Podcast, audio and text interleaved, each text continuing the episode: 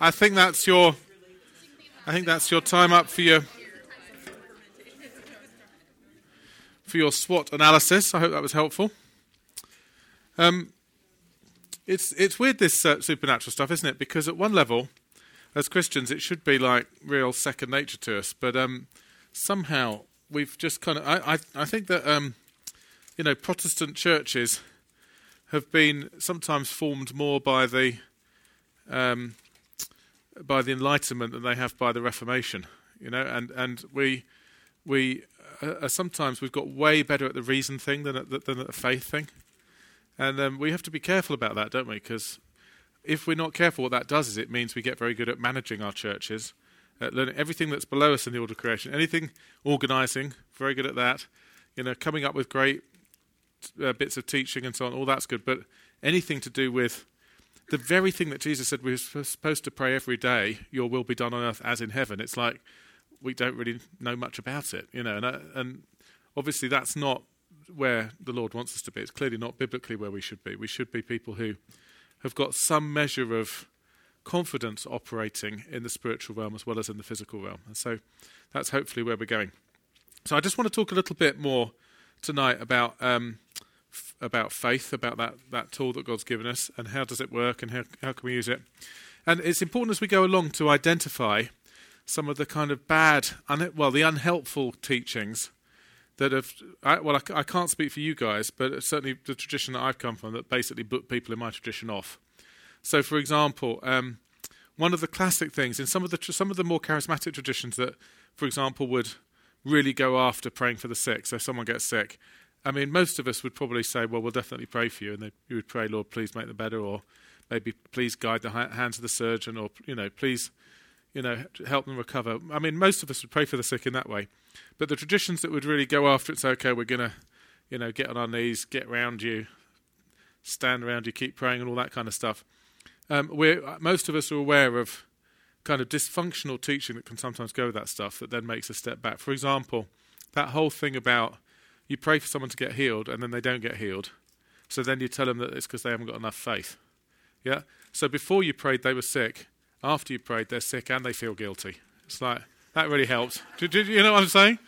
And it's that kind of stuff, isn't it? And you kind of look at that and you think, well, we can't be doing that. So what do we do? You know, and um, and so I want I want us to press into that a little bit. Um, but but first of all, um, you know, when you're doing reason, when you're using the tool of reason, which we're more familiar with, you um, reason is actually built by having a you you have what they would call a supposition. You have a basic thing that you hold to be true, and then that's the kind of bedrock that you can stand on, and then you you use logic to go from that basic thing to a different place you want to go to, don't you? So, you know, once you once you have a basic supposition that I'm, I, I was I was a high school chemistry teacher before I was a pastor, so that's the area I know. Once you have a basic supposition that um, everything every everything that we can see is made up of tiny little atoms that that connect together because they get attracted in different ways, then from that basic understanding, you can start to explain all sorts of things. Yeah. So you have a basic supposition, and then you can start to build out your understanding. That's how that's how reason works. Yeah.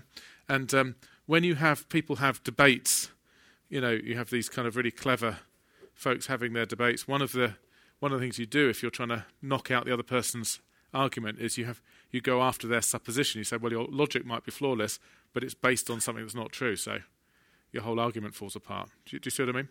Well, in a similar way, faith has got something that it kind of builds on, I think. And um, and I think what happens is that, that the first thing that happens is that God gives us a glimpse of something in the heavenly realm.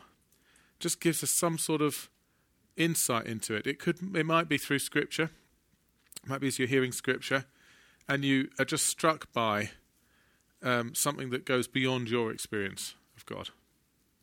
You know, um, an angel appears to Mary or to Zachariah or to Joseph in his dream or to, I mean, there's angels appearing all over the place in the Bible, aren't there? And you read it and you, and, you know, sometimes maybe, maybe there's a time where for the first time you read that and you actually see it and you think, wow, well, that's pretty cool. I wish you'd let me um, see an angel sometime, God.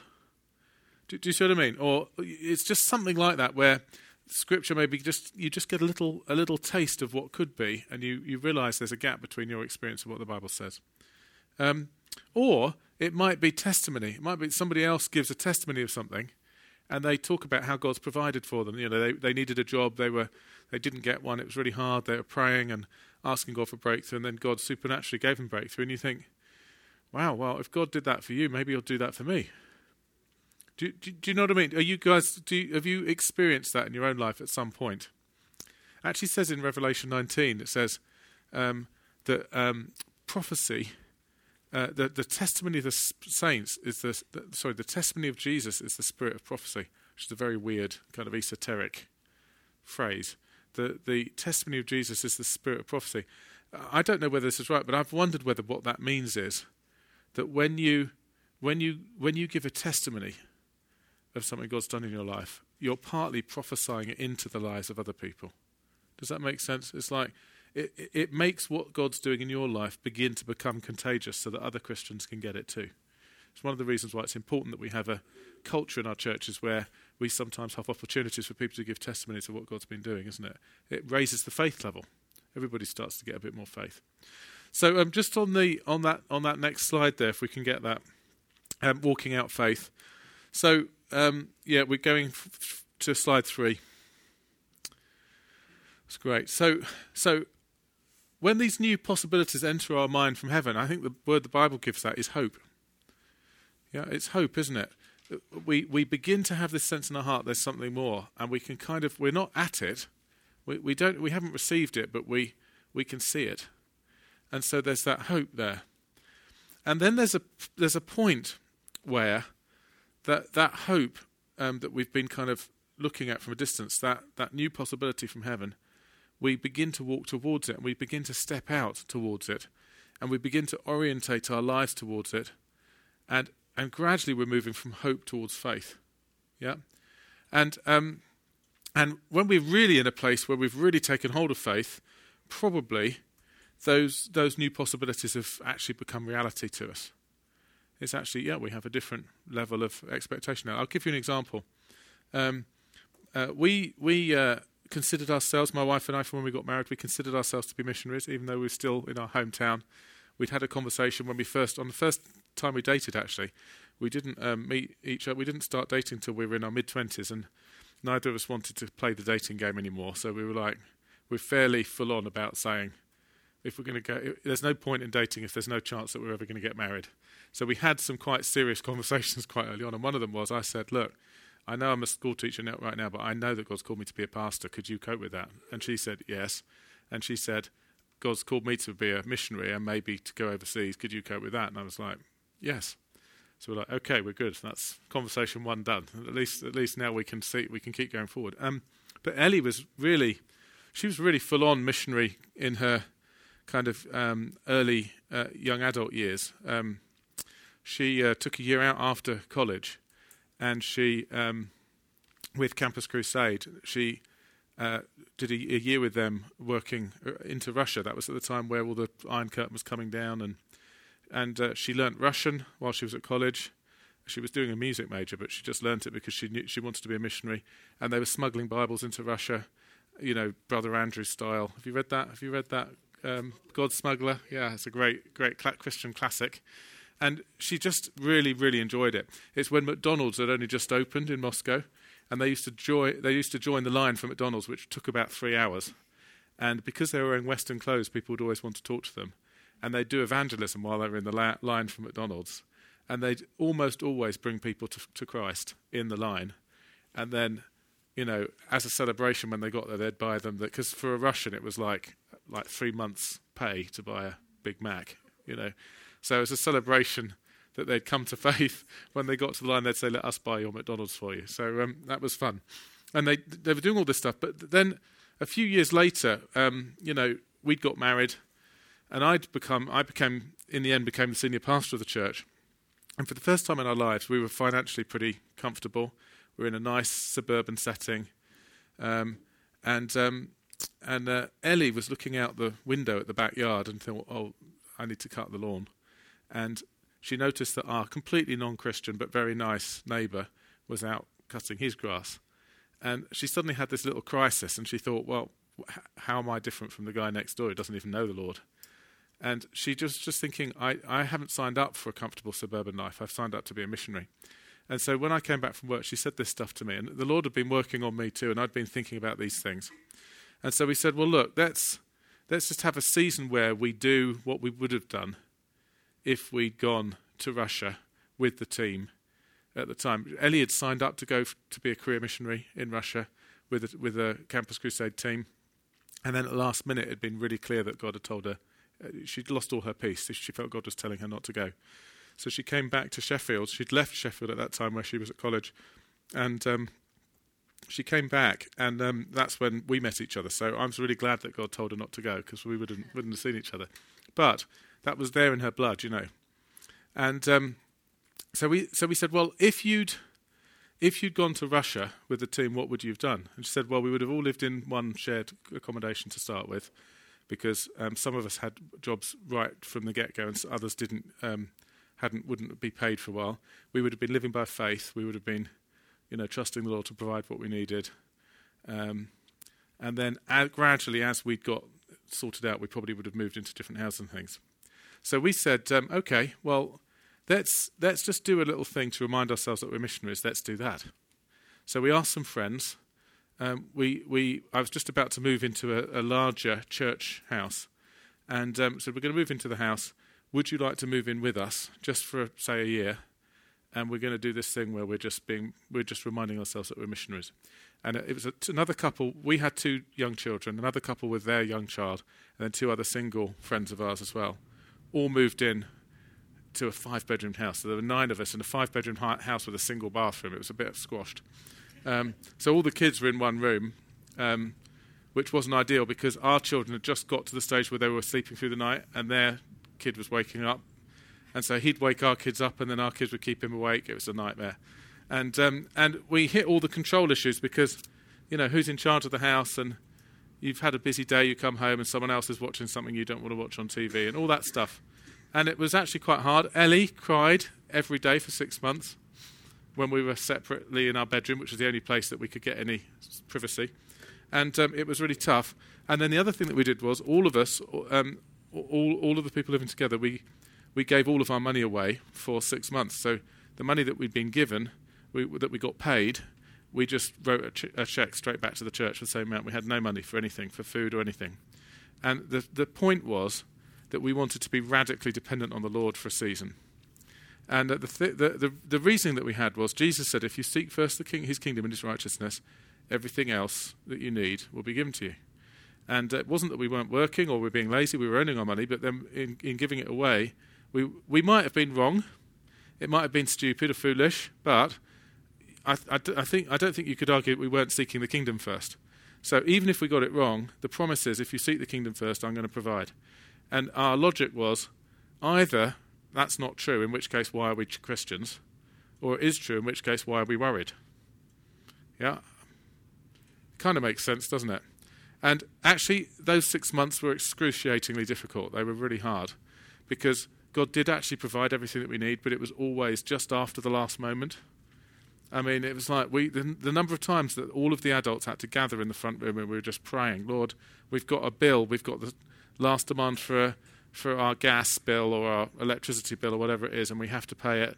Has to be paid tomorrow. We have no money. You have to come through for us. Otherwise, we're going to have to stop doing this and uh, and then in some miraculous way, the money would come, and um, and and it was a process of um, it was a process of of learning, and uh, sometimes all sorts of things would happen. Um, one time, we in England, all the cars had a manual transmission pretty much, and um, our car, the clutch went in our car, and that's like a five hundred dollar repair. I had no money. So what, one of the things we'd said was, if, if, this, if this is true, if God really does come through for, for us, we have to act. It's got to be as good as cash. So we're just going to act as if we've got the money and trust that God will provide. So I booked my car in to the auto place, um, and then they called to say they'd fixed it, it was going to be three hundred pounds. That's five hundred dollars. So at that point, I'm sweating because I've got I haven't got like a penny. I've got nothing, and um, and someone was staying with us at the time, and uh, he said, "Oh, um, I'll take you down to pick your car up. And I said, Oh, great, thanks. so we so we sit in his sit in his car. It's only five minutes to the auto place where they, would fixed the, the, car, and um, I'm. I tell you what, you don't. You, you you really you really really pray when you're doing this kind of thing. You just pray all the time. You know, Paul says, "Pray without ceasing." Um, and that's difficult to do. It's not difficult to do when you're under this much stress. You just pray without ceasing. And usually it's just, help me, Lord, help me, Lord, help me, Lord, you know, again and again. So I'm praying, Lord, help me, Lord, help me, Lord. And, um, and we are about to go. And then the guy who was taking me just gave this sigh, put his hands on the steering wheel and said, Hey, Paul, if it's all right with you, I want to pay for this repair. I said, I beg your pardon. he said, Well, we gave this money to a charity, and um, it was for a particular thing. In England, um, if a charity has an appeal for a particular th- uh, thing, you can they can only use any money that comes in for that. It's called ring fencing, and it's a it's a law in the UK. So uh, we'd given money to this charity for this appeal, but they'd had all the money they needed, so they sent the money back to us. And but we think that's God's money, not our money. And so I've been asking God, what should we do? And I feel like I should pay for your repair. So I got in that car, and five minutes later, when we got to the auto place, it was paid. Isn't that amazing? Yeah. And that's one story out of about, you know, I don't know, 500 stories during a six-month period. We didn't miss a single meal or a single bill. And one of the guys who came into that process with us came in with six thousand pounds. What's that? Eight or nine thousand dollars worth of business debt and at the end of the six months, it had all cleared. So it was an amazing time. It was really, it was really incredible. But that it was a, it was a difficult time for us. It was an experience of being on the cross. You know, there's there's three places you can be as a Christian in any individual area of your life. You can be pre-cross, which means you honour God, you thank God, you you look to God, but you basically do it your way. Yeah. So you know, buying a house. Lord, please help us to get a nice house and I'm looking for a house that is nice, um, big, um, has got the in the right kind of neighbourhood, suits us and makes us feel nice. Yeah, Lord, please help us get that house. Yeah. Now, there's nothing wrong with that. That's good. God, our Father in heaven, loves to give us good gifts. Of course, He wants to give give that to you. He loves you. It's no problem. Yeah. But it's I would say that's a pre-cross approach to a house. Yeah. On the cross is, Lord, we're giving up our rights to have what we want in our house we're going to do it your way, and we're going to do whatever you ask us to do. And um, we're saying that, but we don't like it, and it's just really, really hard. Yeah.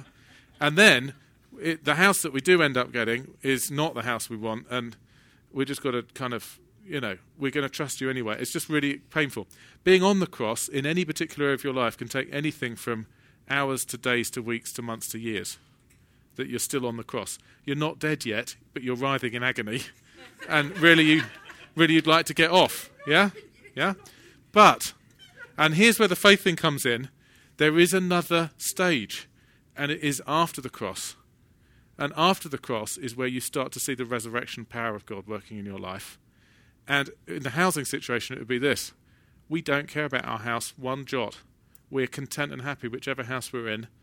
And God can give us a small house, a big house, a nice house, a nasty house. It doesn't matter because the house is just a vehicle to serve the mission that God's given us, and we're going to reach out to the people around us.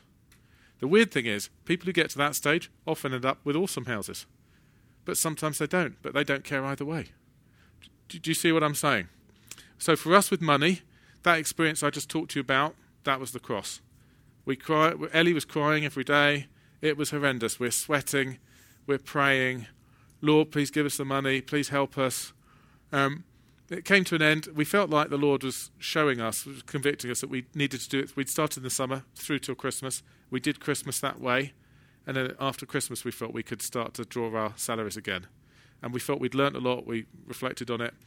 I, I preached a sermon at church. The, the giving at church was pretty low. People were pre cross on, on finances in our church. And I preached a uh, um, seven week series on on faith and generosity, where I basically t- we hadn't told the church what we'd done.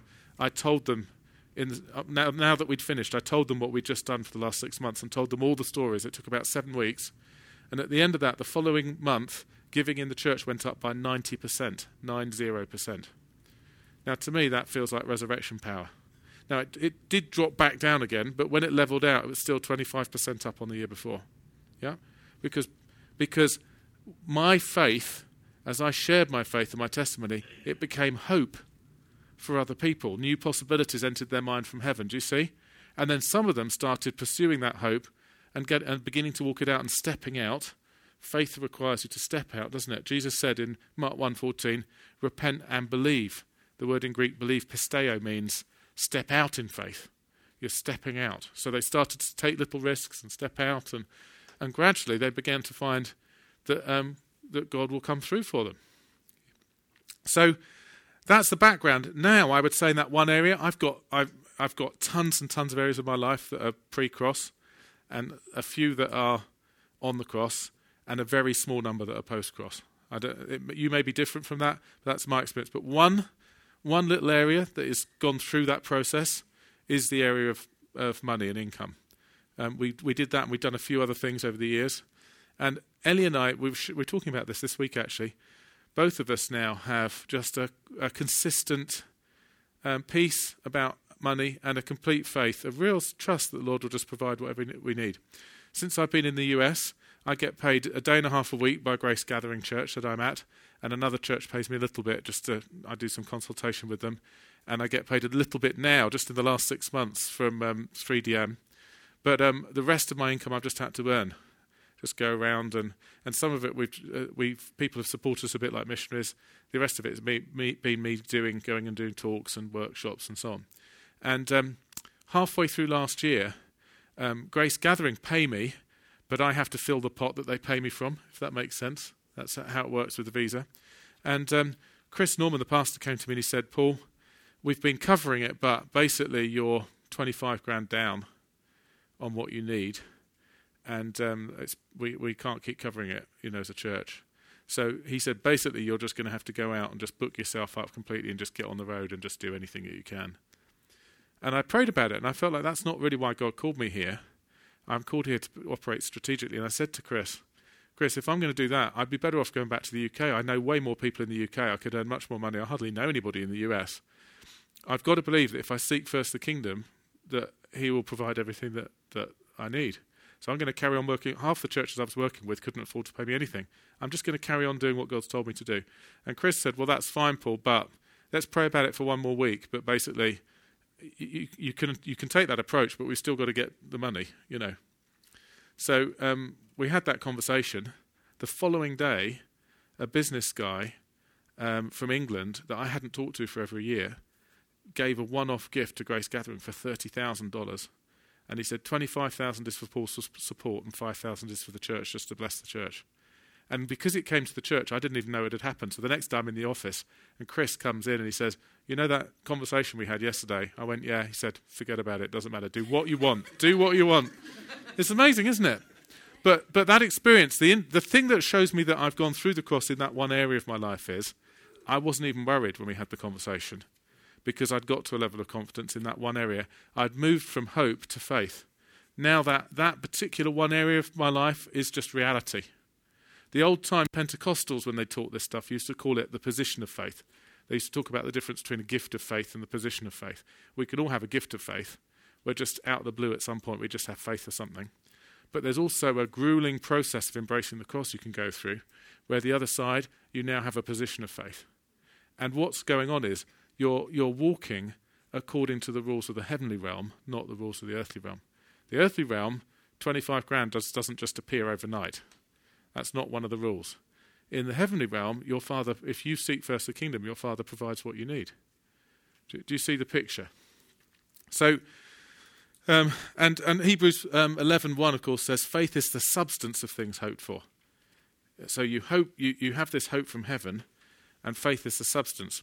And Paul talks about how we how we get begin to get that faith um, in Romans ten seventeen. Just on the next slide, he says, um, "Faith comes from hearing the message, and the message is heard through the word of Christ." And it's quite interesting if you dig into the Greek there. Um, the word used for message is rhema, and it means the specific message that's given directly to you, that's tailored to you. And the word used for the word of Christ is logos, which means scripture. It's also sometimes used for the person of Jesus. It's the general word of God. So here's the picture God's given us this, this gift of this thing called faith, which enables us to engage with the heavenly realm. And the way it works is that you get hope a new, a new possibility enters your heart, and then you're expected to kind of step into it. And um, and according to Paul, the way that the hope comes really is is that you the, the way that faith is born in you is that you you hear a specific message from Jesus through the Word of God, through the general Word of God. So for me, you know, I can I can actually say what that was with that money thing when we did that house. Um, it was um, it was I read, seek first my uh, His kingdom and His righteousness, and all these other things will be given to you as well. And the word that really stuck out to me was seek. And when I thought about it, what I felt that the Lord was probably saying to me was, you don't have to find it, you only have to seek it. I'm not looking for accuracy, I'm only looking for motive. It doesn't matter if you get it wrong, I've still got your back. Do you see that? So that's a word for all of us seek first the kingdom. But as we began to step out on the word, there was a specific message to me, and it began to become faith.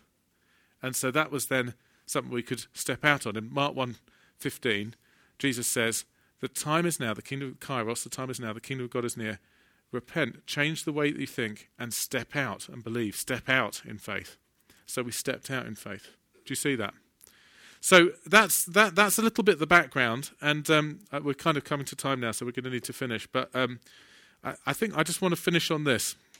Um, clearly, biblically, what, what's the limit in what we can do here? What's the limit um, in the Bible on how much of heaven we can expect to come to earth this side of glory? Well, there are a few limits, aren't there? Like, we're all going to die at some point. I mean, Lazarus was raised from the dead, but presumably he still died again at some point. So we've all got a day, haven't we? I mean, Psalm 139, we've all got a day when we're going to go home. So, that, you know, that's pro- unless you're Elijah or Enoch, you're probably not going to go up in a chariot. Yeah? Yeah? I mean, I don't know what's going on with those two, but I mean, you know, there's an awful lot of people, and there's only two that that ever happened to. So we're going to die at some point. Um, what are the limits? Well, um, Jesus is, abs- is actually really scarily pushy on this. I mean, John 14, 12 to 14, just on the next slide, he says this I tell you the truth, anyone who has faith in me. So is this just being addressed to the, to the apostles? No. Who's it addressed to? Anyone who has faith in me will do what I have been doing. So there's a little guide. Have a look in the Bible. Look at the things that Jesus did. He'd like you to do those things. It'd be useful for the pack, pack lunches for the kids, wouldn't it? If you could just crack open a can of sardines and, you know, feed the whole school. Um, he will do even greater things than these. So it's not even limited by the things Jesus did. He will do even greater things than these. And, and remember, if you think about Peter, Peter on Pentecost spoke a sermon and 3,000 people came to faith in one day. That never happened in Jesus' ministry like that. And then in Acts 5, he was walking around and people were putting their sick out on the street so his shadow would fall on them so that they would get healed. That didn't ever happen under, uh, under Jesus' direct ministry either. I mean, it's crazy stuff, isn't it? So, um, he'll do even greater things than these because I'm going to the Father, and I will do whatever you ask in my name. Um, I will do one or two things that you ask in my name if you're lucky. No, I'll do whatever you ask in my name so that the Son may bring glory to the Father. You may ask me for anything in my name, and I will do it. And that, I don't know about you, but for me, having grown up in a conservative kind of Baptist church, that's an incredibly stretching passage. It's like, it's crazy. And the only problem is it's Jesus saying it, so you can't get away with saying that. I mean, this is God incarnate. This is Jesus. He's, he's the one who says these things. So here's my thing I don't think that God is the one that puts the limits on. I think we are. Yeah? I think we put the limits on. And, um, and, uh, and I think that what happens is that um, when we start to s- step out, we start to encounter, and we'll talk more about this. I'll just introduce this, but I won't, talk, I won't teach you on it now because we're going to finish, but we'll talk a bit more about this tomorrow. We begin to encounter what Paul calls strongholds. 2 Corinthians 10, he says that um, our, our, the spiritual war that we're involved in requires us to pull down strongholds. And he's, he's referring to the, he, the Old Testament picture of the people of Israel coming into Canaan. Do you remember God said to them, I give you the land of Canaan? It's a land flowing with milk and honey. So if God gives you something, it belongs to you, doesn't it? So they're coming into Canaan. It already belongs to them. The whole land belongs to them. But as soon as they come in, they find all these walled cities with huge soldiers in them, much tougher than them, strongholds. And Paul says that, that as, as we try to take spiritual ground, that the enemy builds strongholds in our mind, made of arguments and pretensions that are designed to stop us at getting at the deeper things of God. That's 2 Corinthians 10 if you want to look at it yourselves. Okay?